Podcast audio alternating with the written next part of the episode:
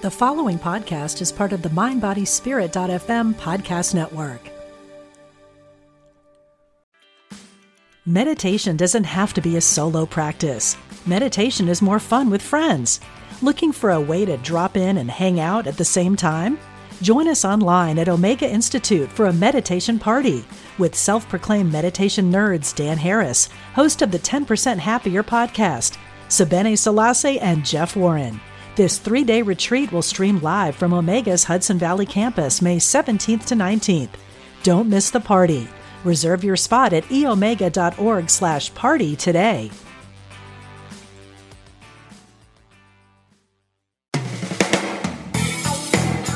Welcome to Truth Transforms. Join in for spiritually enlightening discussion and the practical application of new thought principles. Here's your host, Reverend Gaylon McDowell. Welcome to Truth Transforms with Reverend Gaylon McDowell. I'm your host, Reverend Gaylon McDowell, and I am the Executive Minister, Senior Assistant Minister, and the Director of the Johnny Coleman Institute at Christ Universal Temple. I'm in the midst of a series right now called The Dynamic Laws of Healing. I thought it would be over with by now, but um, we missed a few weeks taking care of other things, and I want to make sure that we're playing catch-up so you can get what you need. The book based up the series based upon the book, The Dynamic Laws of Healing by Catherine Ponder, is an absolute masterpiece when it comes to spiritual healing. And it is my hope and prayer that you actually bought the book, that you are working with the book, that you are uh, by reading it and applying what you have learned from reading the book, and hopefully my insights, you know, because I'm trying to pull stuff out, add my own stuff to it as God gives it to me, my own understanding and my own experience. We're working with spiritual healing. Now, this chapter I'm going to teach today is a very unique chapter because it has a different angle. And she calls it the mystical law of healing. This is chapter eleven, the mystical law of healing. And it's really talking about, in the process of prayer, writing prayers out to what she calls the angel of the individual that needs healing help. What the, what does that mean? She's using a, a metaphysical interpretation of the book of Revelation when the letters went to the seven churches, and she's using that uh, symbolically as seven different types of personalities. And the idea behind it is, instead of directly praying with someone for healing, that you would actually write out letters to that individual calling forth what I would call the wholeness of God, the divine pattern, the Christ within, the indwelling Christ, the I am. She's saying, write to the angel. It's the same thing. So, you know, when I first came around New Thought circles at Christ Universal Temple, people used to use this term, namaskar. A more modern version of it is namaste now, which people would say, you know, the, I salute the divinity within you. We would, you know, put a Christian touch on it and say, I behold the Christ in you. I behold the Christ in you. And what that was saying, and sometimes people would say, the Christ in me beholds the Christ in you. The Christ in me beholds the Christ in you. Now, sometimes if you say that to someone outwardly, they might have conscious mind resistance. So sometimes just saying the Christ in me beholds the Christ in you in your own prayer work, in your own meditation work, in your own spiritual practices can sometimes bypass the energetic resistance that people's conscious thoughts, personalities, and opinions can have. Uh, Reverend Ike says this is speaking directly into the subconscious. That's how he would teach it. However you look at it, the idea behind it is, it's helping you get into the consciousness that you need to get into. And it's also calling forth the divine intelligence, life, and substance within another individual to help them. So literally saying the Christ in me beholds the Christ in you, not necessarily directly to them, not audibly to them, but in your own private time, can actually help someone who outwardly will resist this spiritual talk, or outwardly will resist it for whatever the variety of reasons a person might consciously resist. Fear, doubt, frustration, anxiety, uh, too much, you know, reasonable thought that this spiritual stuff can't work, et cetera, et cetera. So what she's doing in this chapter is looking at how that process can work. What is necessary to make that process work? Why is it necessary for that process to work? All of these things are necessary, because if you don't realize that, what can end up happening in real time is, is you might be bumping your heads up against something because you haven't got to the point to where you realize it's not your personality helping another personality. It's not your body helping another body. It is the presence of God in you helping the presence of God in another. That's key.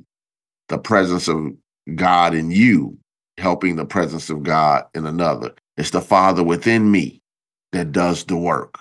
I want that to be clear. It's the Father within me that does the work. It's not, oh, I'm spiritually smart. It's not, oh, I read all these books. Oh, it's not, oh, I, you know, I, I attended these classes and ser- seminars. Oh, I listened to Neville Goddard or whoever on in, on uh, YouTube. It's not about that. The Father and I, the Father in me, does the work.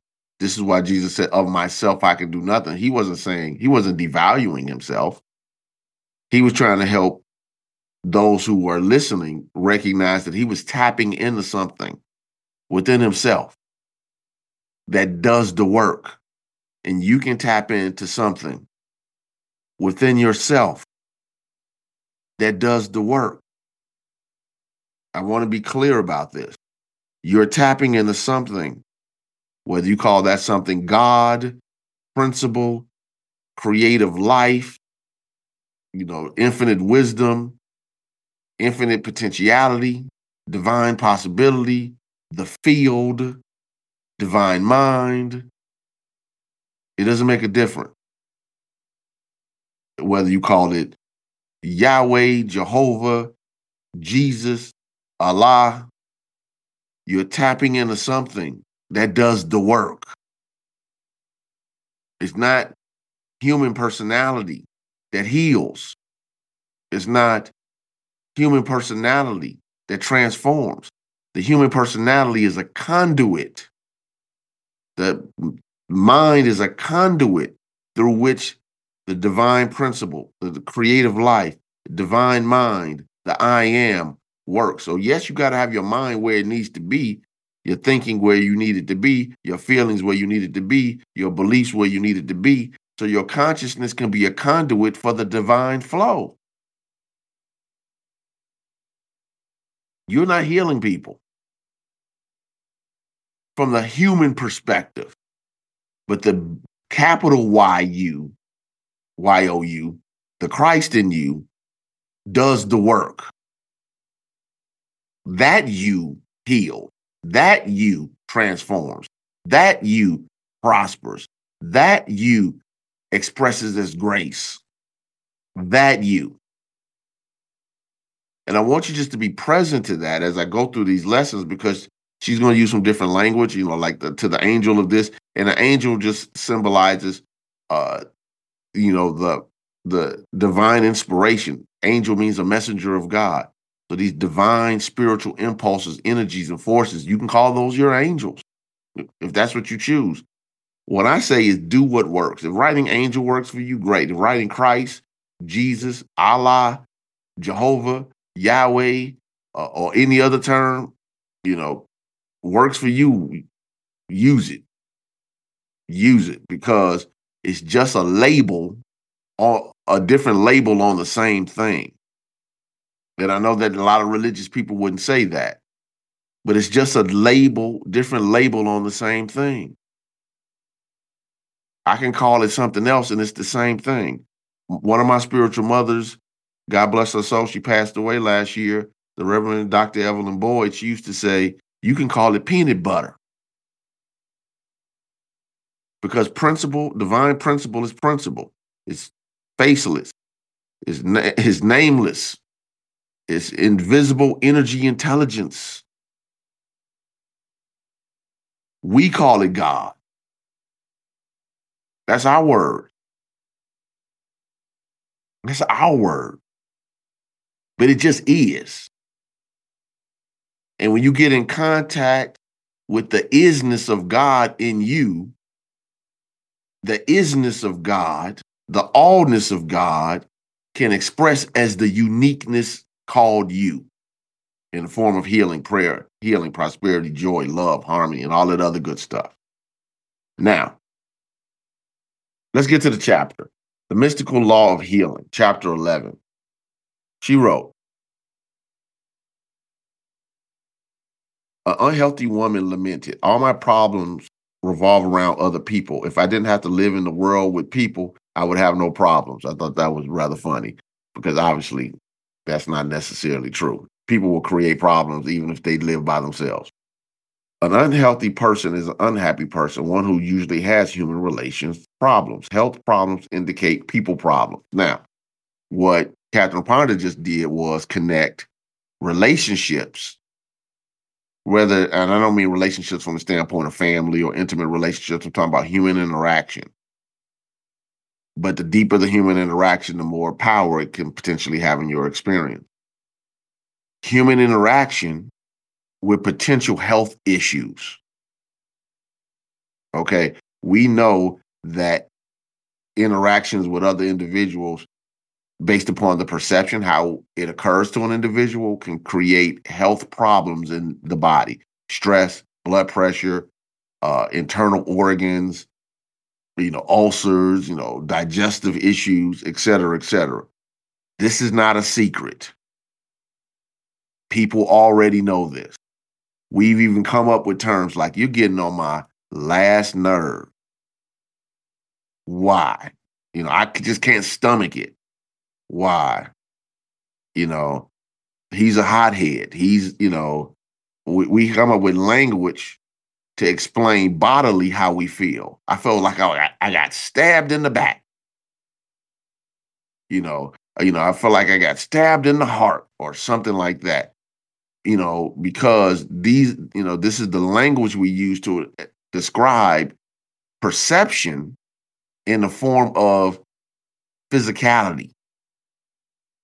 So we already know this to be true. All right, back to the book. It, she wrote, it is one of the basic teachings of psychology that all environments, circumstances, conditions, and people who come near you existed first as ideas in your own mind. One of the great secrets of establishing healthy relationships with others is to learn how to clear and harmonious ideas about them from your own thinking. So what she, she's saying now is that, as I often say, we are mental fields that are always radiating and attracting. So we're attracting people, places, and things based upon what we radiate. Now, included in that context of that statement is that the subconscious mind will sometimes draw experiences and situations to us to help us grow and evolve into our, our higher awareness, to work through the things that are stagnant in the soul so we can continue to grow Christ's work, God work. In other words, continue to evolve as spiritual beings. So I always put that in context.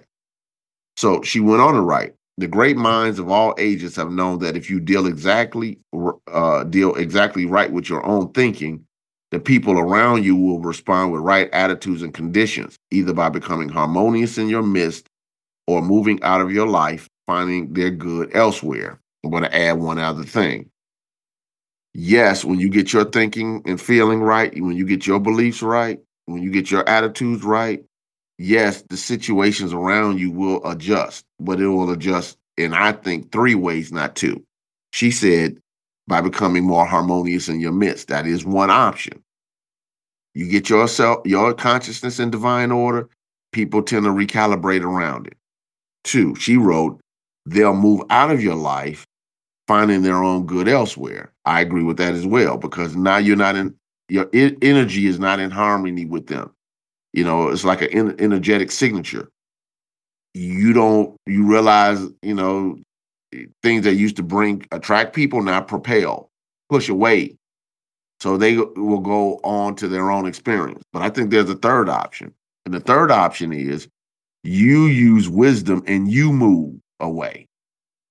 Everybody doesn't have to leave you. Sometimes we're waiting for people to leave and we need to get up and go. So part of your spiritual growth is knowing when when the harmony shows up, yes. When people leave, great, bless them on their way. And three, when you need to get up and go. Because sometimes when you're waiting for somebody else to go, you're on their time and their dime versus being in the space to where you're making a conscious, uh, active choice for your own well-being. Now, let's get to the method. All right.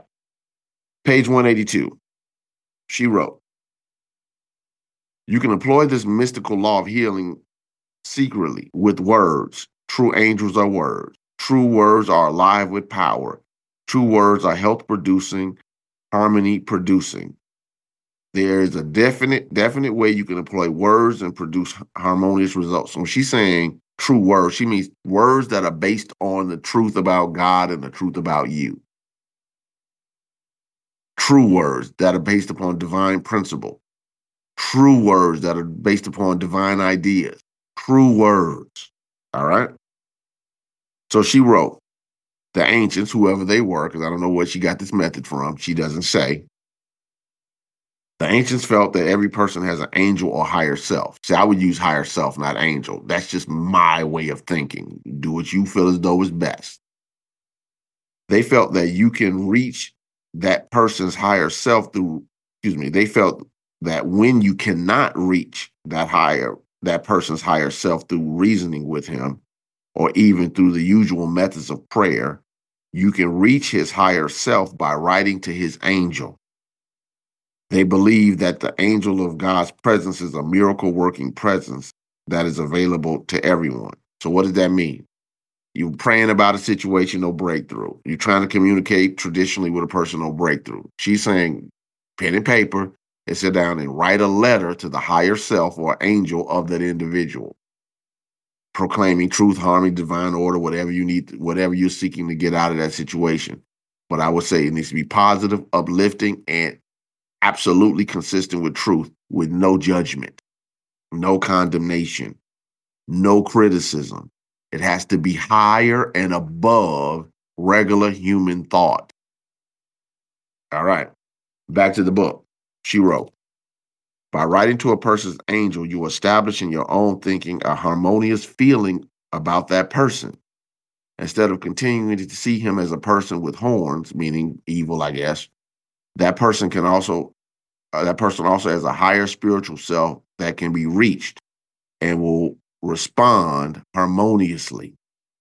Now, this reminds me of an exercise that I did many years ago, probably twenty years ago or so now, where um, I had one of my, some students of mine write, uh, not write, I had to them, uh, I did two different things. The first one was, Go, I told them to go to Walgreens or a store that sells greeting cards.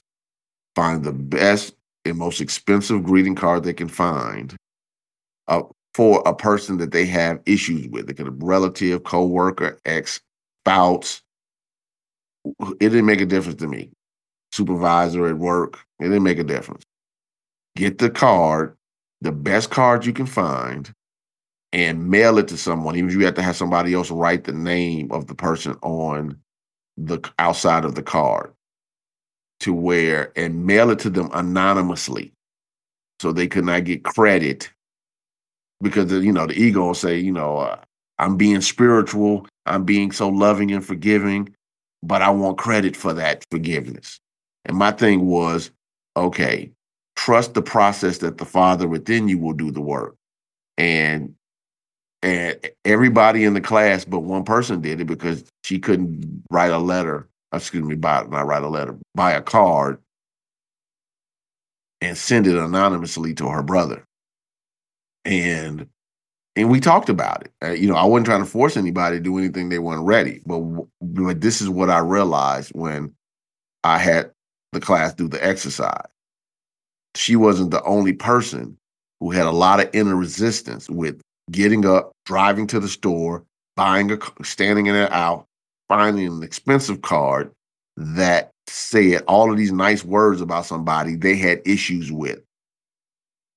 What I was trying to do was have them pull that energy up so it could be healed, so it could be released. So I was using a method to help them get past the blockage by sending something to someone and getting no credit. I told them, I was like, if you live with the person, make sure that you don't use your own handwriting. It might be the person sleeping on the next pillow. The issue that comes into play is no credit.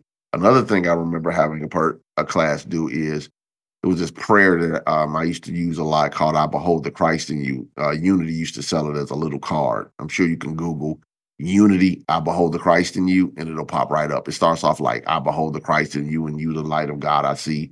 I behold the Christ in you. I can see you whole and free. So I had people buy it,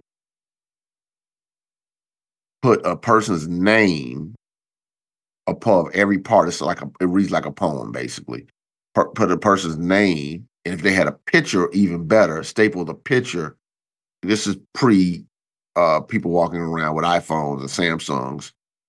And look at that picture and say that prayer about the person. Oh my God, the resistance that came from that. Because most of the people that had issues were dealing with family issues. Again, ex-spouses, children, parents, siblings, cousins, friends of friends, co-workers. So many of them had pictures of the people that they had issues with. And they have to audibly say their name. And then behold, say, I behold the Christ in you. Oh my God, it brought up so much resistance. I love that type of work though, because what it does is it brings up the blockage. It brings, excuse me, it brings up an, an awareness of the blockage. Now you can't deny that this is something that's blocking my blessings, because what's blocking you internally will block you externally. So the more you clean up in consciousness and soul consciousness, the more you clean up in life, world, and affair. I hope that makes sense. The more you clean up in consciousness, the more you clean up your life. There's no other way for me to say that.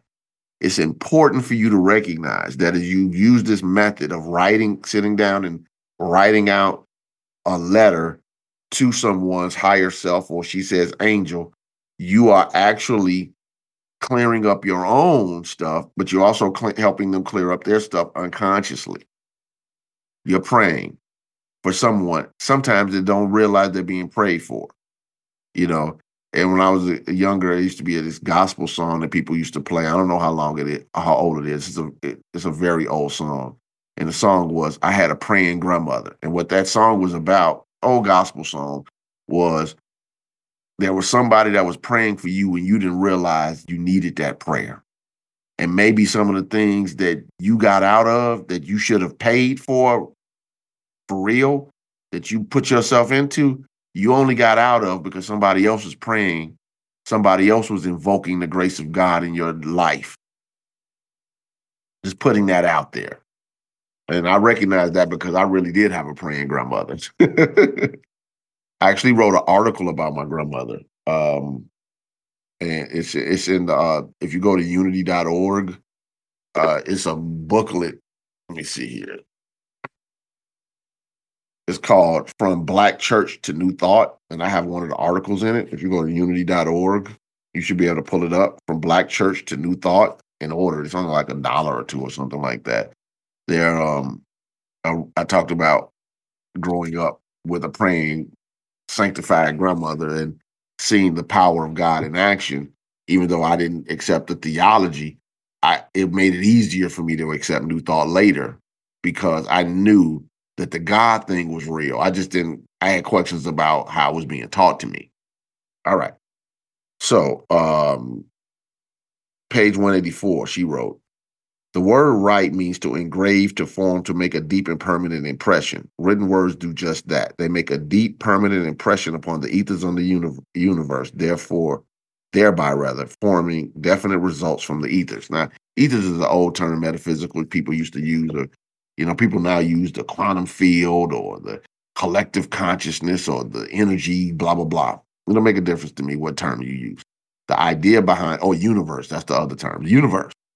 So, whatever term you use, the point that I'm trying to make is The writing process helps you get clear and clean and unblocks you, and it can directly connect with uh, subconsciously with the higher self and someone else.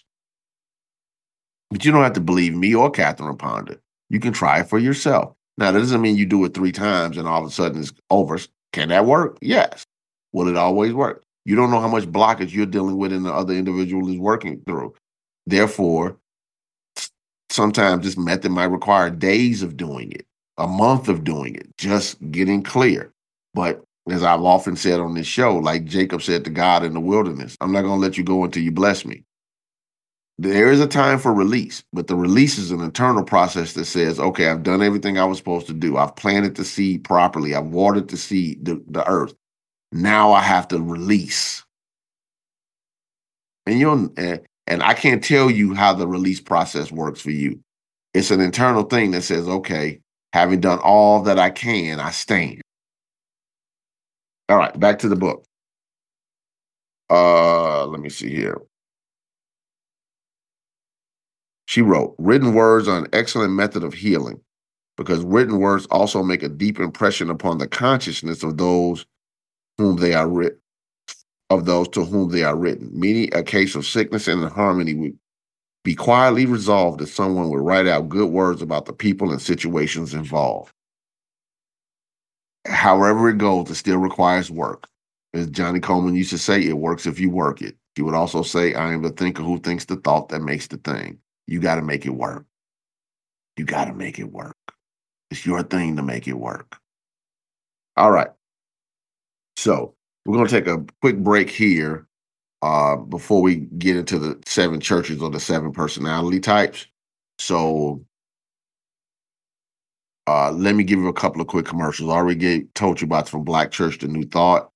I want to remind you that this page, this podcast has a Facebook page, Truth Transforms with Reverend Gaylon McDowell. It's a quick, easy way to get in contact with me. If you have questions or comments, or as I stated in the last podcast, you want to tell me about how you have benefited from this podcast, uh, you might want to reach out and say, hey, how can I support you? You know, this is not a, this is not a non-profit thing, but some people say, hey, we want to gift you. You blessed us. And, you know, they, what's your Cash App or, you know, what's your Zelle or whatever. And if that's something you want to do, I would greatly appreciate it. I'm pro get the blessings. And I would believe that a, a laborer is worthy of his or her hire. Um, also, I'm on Instagram. Um, I had a, a, a extra Instagram page, but my page is the one with me standing, posing or whatever. You open it up. It's, it's an open page. You see me, you see my wife and other stuff and me posting stuff. So it's easy to figure out which page is mine. And um, again, reach out to me. Let me know what's going on. Let me know how you're using this material. I want to know. Do me the favor, because I know I have a lot of listeners. That's one thing I do know, because I see the I see the analytics. So I know you all are out there in multiple countries listening to this, in the United States, in multiple states, in Canada, in Mexico, in the Caribbean, in um, multiple countries in Africa. I know you're out there. I want to hear from you. I've been doing this podcast since tw- March of twenty twelve. So it's important to me that I am connected to, to you, uh, to, to you all, and we get this good together. All right? That's my goal. So let me know.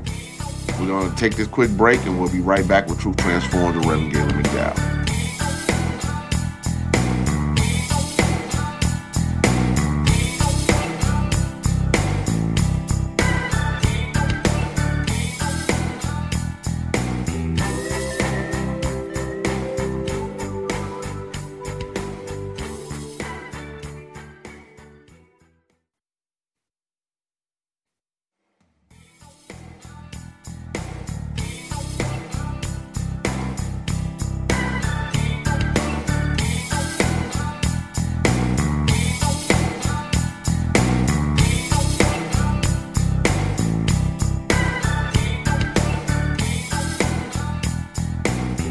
All right, let's get back to the book, Dynamic Laws of Healing, Catherine Ponder. So let's get into how she's going to handle the uh, what I'm calling the, excuse me, hit my microphone here, the the process of writing to the angels and the different angels. Now, I'm not going to teach this soup to nuts because I, I want you to be able to get the book and read it and work through it yourself. But I'm going to do an overview of these seven churches. Now, again, she ta- she's using this from the Book of Revelation in uh, chapter two and three, where he, the John the Revelator, is writing to these churches. And let me just say this, by the way, if you end up going to the Book of Revelation and doing the reading on this, uh, this book is highly symbolic. Please don't take it literally. Please. Now, you know, I've been, I, I've even done a, a show or two, if you go back through the archives, on the Book of Revelations from a metaphysical perspective. Uh, I interviewed a person who wrote a book on it. Um, I can't remember his name right now. He's actually deceased now. But if you go back through the archives far enough, some years back, we talked about this, and I might do something on this later. The only reason why I haven't done it myself is because I'm so intense about proper metaphysical Bible interpretation that I would end up pulling stuff from everywhere. I would have Charles Fillmore stuff and and Elizabeth Sand Turner, and I got other books on the metaphysical interpretation of Revelation. I got the uh, eighteen old school cassette tapes of Rocco Errico teaching it from the Aramaic uh, and Hebrew perspective only, the Aramaic translation. I got all type of stuff. Uh, and I'm like, okay, for me to do that level of deep dive, I might have to have you all uh, put that in the series and have you all pay for it as a package. If that's something you want, let me know. Send me a message to Truth Transforms or Reverend Gaylon McDowell. If I'm going to do all that work, I'm going to have to get some dime. I'm going to have to get some paper for that, some some some dollars and cents. But if that's something that you want, uh, I'm more than willing to look at it. But I, I for that level of work and effort, I'm like, that would require just the twenty-two chapters of uh, twenty-two chapters, I believe, in the Book of Revelation would probably require minimally in hours, maybe triple that, to do it the way I would want to do it. And then, of course, I would have to figure out what to charge for that. But anyway, if you want the Reverend Gaylon McDowell, the hardcore metaphysician, to make a special series that you are willing to pay for, for on the Book of Revelation, then inbox me at Truth Transforms or uh, uh, Truth Transforms with Reverend Gaylon McDowell on Facebook, or s- send me a, a message on Instagram and say, hey, I want that and I'm willing to pay for it. And then we can make it work. All right. So the first thing, page one eighty-five, she wrote, first, how to reach the excitable type, unto the angel of the church of Ephesus, which is Revelation chapter two, verse one. She wrote, the word Ephesus means desirable, appealing. You know, appealing people who are hard to reach. Their outward life is full of, of excitement, and she talks about all the outward things that they like to do and their appearance and things of that nature. And one of the things that I noticed in the midst of this is she talks a lot about people having issues in their body, stomach area. And I think this has a lot to do with um, when you start doing a metaphysics at a different level, you start realizing that the faculties in the head. Um, she does a lot of stuff around Charles Fillmore's, excuse me, concept of twelve powers, and uh, and also the subconscious things that are more subconscious affecting the body system, internal, you know, like neck down, the lower neck down, versus the other things affecting the more conscious mind faculties affecting the neck up, and you know, so. I'm noticing in, in this writing, she talks a lot about the stomach and digestive and things of that nature, because we're talking about things at a deeper subconscious level. All right. So uh, she wrote, when, when dealing with these type of people, they tend to have um, issues. That, she wrote it this way. She said, they make a fine appearance. This is excitable type. They often live beyond their means and have fin- financial as well as health problems. The health problems usually occur in the ganglionic center at the pit of the stomach, which controls and directs all the organs pertaining to digestion and assimilation. That is also in the concept of metaphysical concept of the twelve powers of man. That is also the seat of wisdom or judgment. Originally, it was called Judgment by Charles Fillmore. Modern people say wisdom, and they put judgment as a aspect of that wisdom, but it was originally called judgment.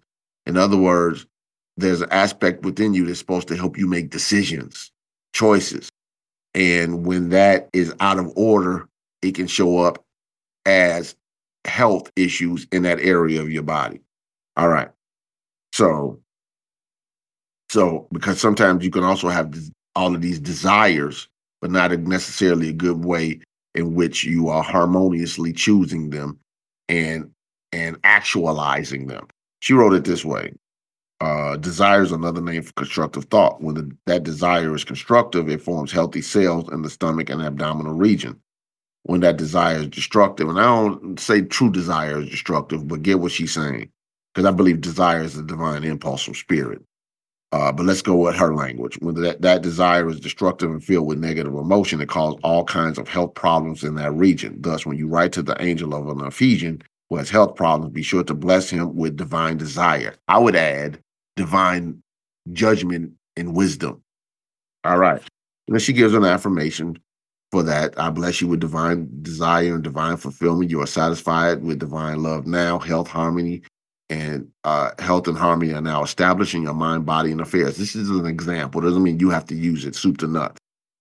Um, now, I'm just going to move on. But one of the things that she talks about, uh, she had to do when she was trying to collect a debt from somebody for some work she did. She wrote, to the angel of John Brown, not literally John Brown, but to the angel of whoever the name is, because it's good to write, if you're going to write this, to the angel or to the higher self. You're literally writing. You're not talking. You're writing it out. You're to the angel of John Brown, let us say, I bless you and give thanks that you are handling this financial matter promptly and that I am immediately and completely paid. Now, it can be different things depending on what it is, but you want to be very direct in what it is that you, what is the positive and constructive outcome as you bless them. So I would probably write to the higher self or to the Christ of or to the I am of.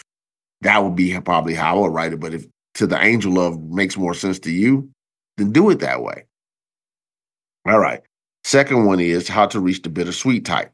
And to the angel of the church in Smyrna, Revelation chapter two, verse eight. And again, I'm skipping over some details. I want you to get the book. I want you to read and why she's coming up with these metaphysical conclusions. Because if you're just relying on me, then you're not relying on you reading the material and listening to me and then doing your own inner work with the book. So the Christ in you can do, give you the revelation. My job is to point you back to the truth in you. All right. She wrote, like the Ephesians, some Smyrnians make a fine appearance. That's all. They're also levels of show, beauty, and adornment. They live beyond their means and usually have financial problems, which are similar to the other ones. When things go their way, they are sweet and harmonious people. When they do not get their way, their personalities reverse, and they become rebellious and bitter and lament their lot in life. And she gives a lot of stuff about what the, the substance center located in the, the stomach yet again. Why did she keeps talking about this particular area, having people having stomach problems? Because just like you can get have conge- uh, congestion and disruption in your stomach and abdominal and digestive tract, you can have that in your soul. But as within, so without. So as we let go of it energetically, we can also let go of it physically. All right. The reason why you might be getting sick might not be the because just because of food or diet alone or lack of exercise, which you, I would say, eat right, take your vitamins, drink your water, get your exercise, do all those things, because that's a part of wisdom as well. But at the same time, she's saying this one. I love this.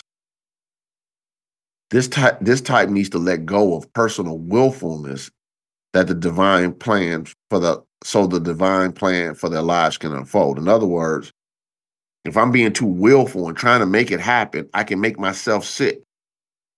You know, you know, people who are sometimes so willful and driven that they actually make themselves sick. They create the ulcers and other stuff that's happening. They create the body breakdown. All right. So she gave an affirmation for them. You are satisfied with divine substance. Divine substance is doing its perfect work in your mind, body, and affairs. affairs and relationships now. Divine substance heals you now. Now, you would still write to the angel of or to the higher self of, and then write a prayer like that, unless you're trying to get some type of conclusion like she did with the man who she needed the money from. And by the way, when she wrote that letter, she wrote it out fifteen times in a row.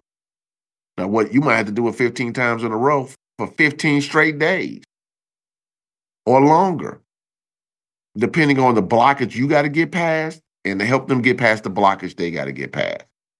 The third, how to reach the aloof intellectual type and to the angel of the church of Pergam, Pergamum, right, which is Revelation chapter twelve, verse two. Uh, she wrote, this type is strongly united, closely knit in family, social, intellectual, and business relationships. The Pergamums are suspicious of new people, new ideas, new ways of doing things. They do not want to do anything or they do not want anything or anybody to interfere with their reasonable, well-ordered lives and theories. The Pergamum symbolizes metaphysically intellectual consciousness of man, which is filled with human intelligence, but is often closed to the higher wisdom of divine understanding and intuition. Since the center of divine understanding in man is located in the forehead, just above the eyes, this type often has headaches and eye trouble. So they're too stuck in their heads, they're too stuck in their brains, so much so that to the exclusion of the other attributes of their being, body, and the other attributes of their being, they're stuck there. This is my way, I'm doing this, I'm not moving off of this. And sometimes it's good, but you got to be strong but flexible. If you're strong and not flexible, like a tree, you break in the, when the storms show up in life. If you're always getting these, you know, banging headaches, you might just be too willful right now, and you'd have to release, and, you know, and let go and let God. And what I would say is, when she gives the affirmation here, let me give it, then I'll give you my thoughts. You are letting divine intelligence, intelligence express perfectly through you now. You see with the eyes of spirit. You have unlimited vision for seeing and experiencing the good. You are open and receptive to the to your highest good now in the form of new ideas, new understanding, and new experiences. What I would say is you have to learn how to be humble and say, okay, not my will, your will be done. You all tighten the brain, tighten stress, headaches all the time, migraines and things. Stop, breathe. Go for a walk, meditate, and just use it as a mantra. Not my will, your will be done. I release, let go, and let God. Not my will. And if you're writing to the letter of a person like to that, uh, to the higher self or to the angel of John Brown. It is funny because I actually have to know someone named John Brown. Anyway, to the angel of John Brown, I see you whole, I see you free, just as God created you to be. You are flexible. You are open and receptive to the inspiration of spirit as it works in, through, and as you right now. You are free in the name, nature, and consciousness of Jesus Christ, or whatever you want to say. All right. Fourth, how to reach the zealous, quarrelsome type and to the angel of the church of Thyatira, right, which is Revelation chapter two, verse eighteen. All right. Uh, This person, they say they have greater ideals, ideals than inner ability for producing idealistic results.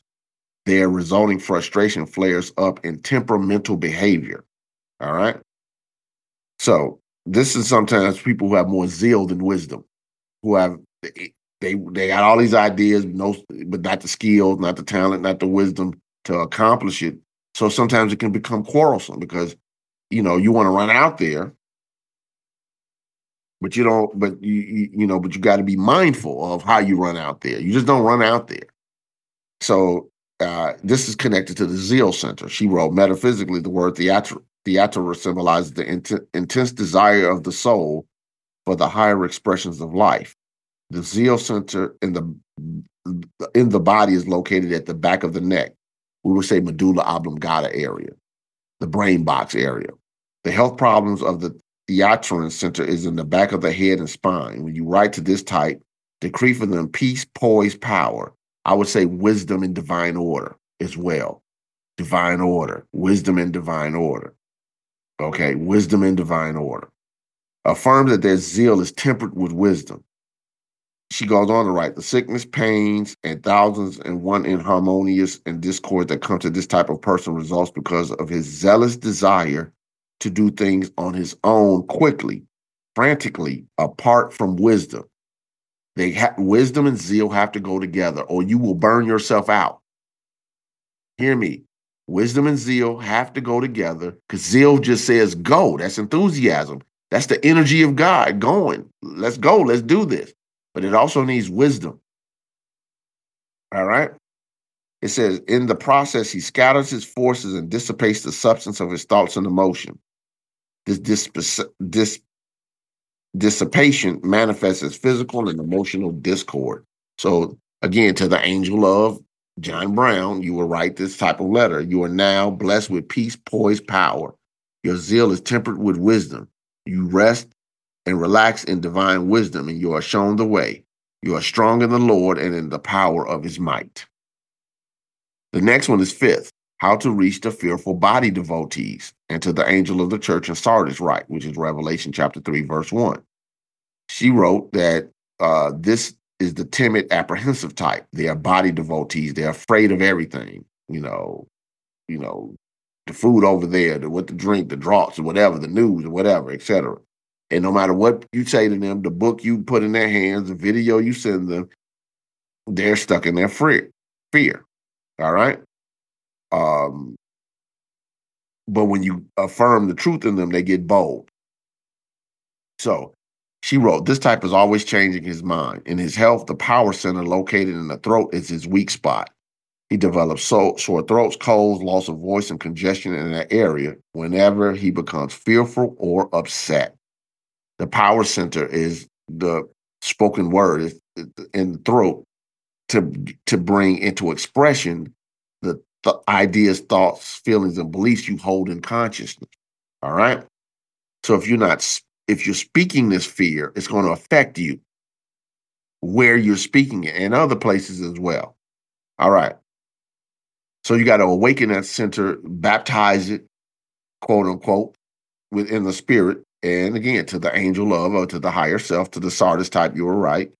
All power is given unto you in mind, body, affairs, and relationships. The power of God is working through you to free you from every negative influence. Nothing can hold you in bondage. All power is yours to control your thought, to vitalize your body, to gain success, to bless others. You now unleash your divine powers, and you know what to do, and you do it. All right. To the sixth church. How to reach the loving works type, and to the angel of the church in Philadelphia write, Revelation chapter three, verse seven. All right. She said, this is the type that uh, talks about the brotherhood of man, but love, but love to them means outer work alone rather than an inner consciousness of lo- love and peace. These are the people that go out and do stuff. All right. Uh, and they're selfless in many ways, but sometimes that their love is not internalized in a way in which they feel self-love and feel love, but they're out there doing. You ever be, you might be the person that's always doing for somebody, but but you also feel kind of funny because you don't feel as though it's, it's reciprocated, that, that it's appreciated. You know, you know, I do this stuff. Some people feel as though they got to be the people that's always doing stuff to feel love, to feel wanted. And you got to get to this place and space to where you realize that you're enough, that you, as you give service, you give service freely and lovingly, and that you use wisdom in all the spaces that you use. And where you need to be, you will be, and where you don't need to be, you won't be. And go from there. So she wrote it this way. Their type of love is usually dominated by selfishness rather than selflessness. When they feel their efforts are unappreciated, they become unloving in their thoughts and actions. Strife, hatred, and warring emotions then take over. And the love center in the body located in the heart is affected. So when you're carrying that type of stuff, it can affect your heart. That's why when you go through tough relationships, you feel it in the middle of your chest. You feel it in your heart, even though the heart is only supposed to pump blood, as a, like a muscle, as an organ. That's what it does. Why do you feel all of your emotions there? Because that's where that energy center is. So how do you deal with that? How do you balance it and not harm your love center? She wrote this, again, to the angel of the Lord. She gives an example of person that had to use this work to get that consciousness of love where it needed to be. So you're right, to the angel of the Lord, or to the higher, um, to the angel of, or to the high, uh, or the higher self of John Brown. I cast this burden on the angel of divine love. The angel of divine love now comes alive in this situation and in all persons connected with this organization or situation. The angel of divine love now reigns supreme. Again, calling forth divine love. The Christ in me is beholding the Christ in you. Seven, how to reach the unstable wanderers. And to the angels of the Lord in Laodicea write, Revelation three fourteen. He says, this type often has an injustice complex. They, they are unstable, unsettled, changeable, and they are wanderers seeking new doctrines and new places. They change their religious beliefs and political views often. They are restless, critical, temperamental. They often lament that they have been wronged and misused. You will find this per- type of person going from one job to another, from one club to another, from one church to another, and sometimes from one marriage to another. They are the joiners who do not remain with anything long enough to discover whether it will benefit them or not. The health problems of the Laodiceans are usually found in the stomach and solar plexus area, region, because the judgment center in the body is located there, yet again, where you are with your choices and judgments and how it will affect you. Some people are too flighty. They ju- they're all over the place. And while you're all over the place in action, that means you're all over the place in mind. And if you're all over the place in mind, it can c- cause distru- disruption, not only in your life, world, and affairs, but also in your body. So how do you deal with that? Again, angel of the to, to the angel or higher self of the individual, Joe, Jane Doe. We'll just use that one this time. Your justice comes from God, and you trust him to regulate all your affairs. Divine justice now adjusts every function of your body and every detail of your life. You are divine. You are now guided into your right place where you are divinely secure. That's just a method. Again, none of these prayers are gospel. These are examples. All right. She wrote, and I want to just wrap up with this. Uh, you should write to another angel, another angel as often as you feel inclined to, uh, to, excuse me, I'm just butchering words. I'm going too fast today. You should write to another angel as often as you feel inclined to until results appear. It is good to address your notes to the angel of Jane Doe, John Brown, whatever, then ask his help concerning that person or its help. You don't have to use these male, female pronouns either. You can write it the way you want to write it. It is also good to write out affirmations directly to the person to whom you wish to reach. Be very quiet about what you're doing, however, since this is a secret technique that has power only if you keep it a secret. In other words, don't go tell somebody, I'm writing to your higher self. I'm writing to your angel. I'm writing to the Christ in you. No, you've already ruined it. This is a secret technique that you use. The Father who sees in secret will reward you openly, as, as Scripture says. Then she went on to write, the word angel means messenger of God. When it seems that your life is filled with defeat or that you are tempted to condemn yourself, do not overlook writing to your own angel or higher self. Write to your own higher self. Write to the Christ in you. All right? And write what it is that you seek to experience. Write the affirmation out. All right?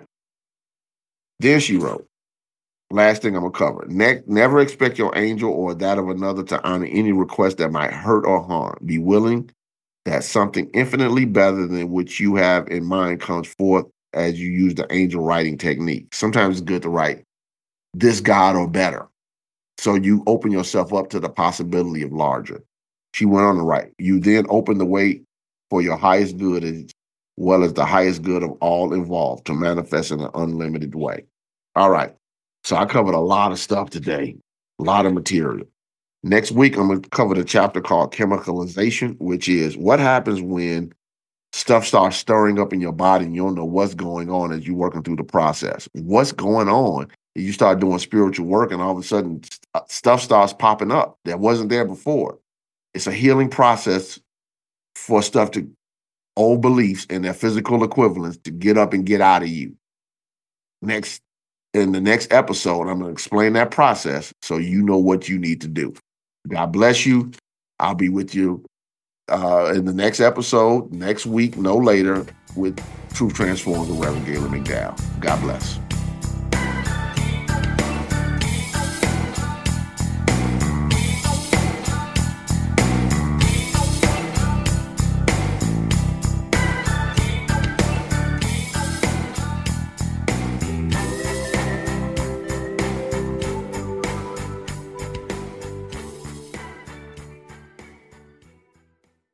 If you're inspired by the teachings of Doctor Wayne Dyer, you will love the Change Your Thoughts, Change Your Life podcast with Nadia Dela Cruz. You are a spiritual being having a human experience. My name is Nadia Dela Cruz, and I started the Change Your Thoughts, Change Your Life podcast to explore spiritual topics like manifestation and meditation, with guests who share their own stories of insight, awakening, and transformation. Listen now on the mind body spirit dot f m podcast network or wherever you get your podcasts.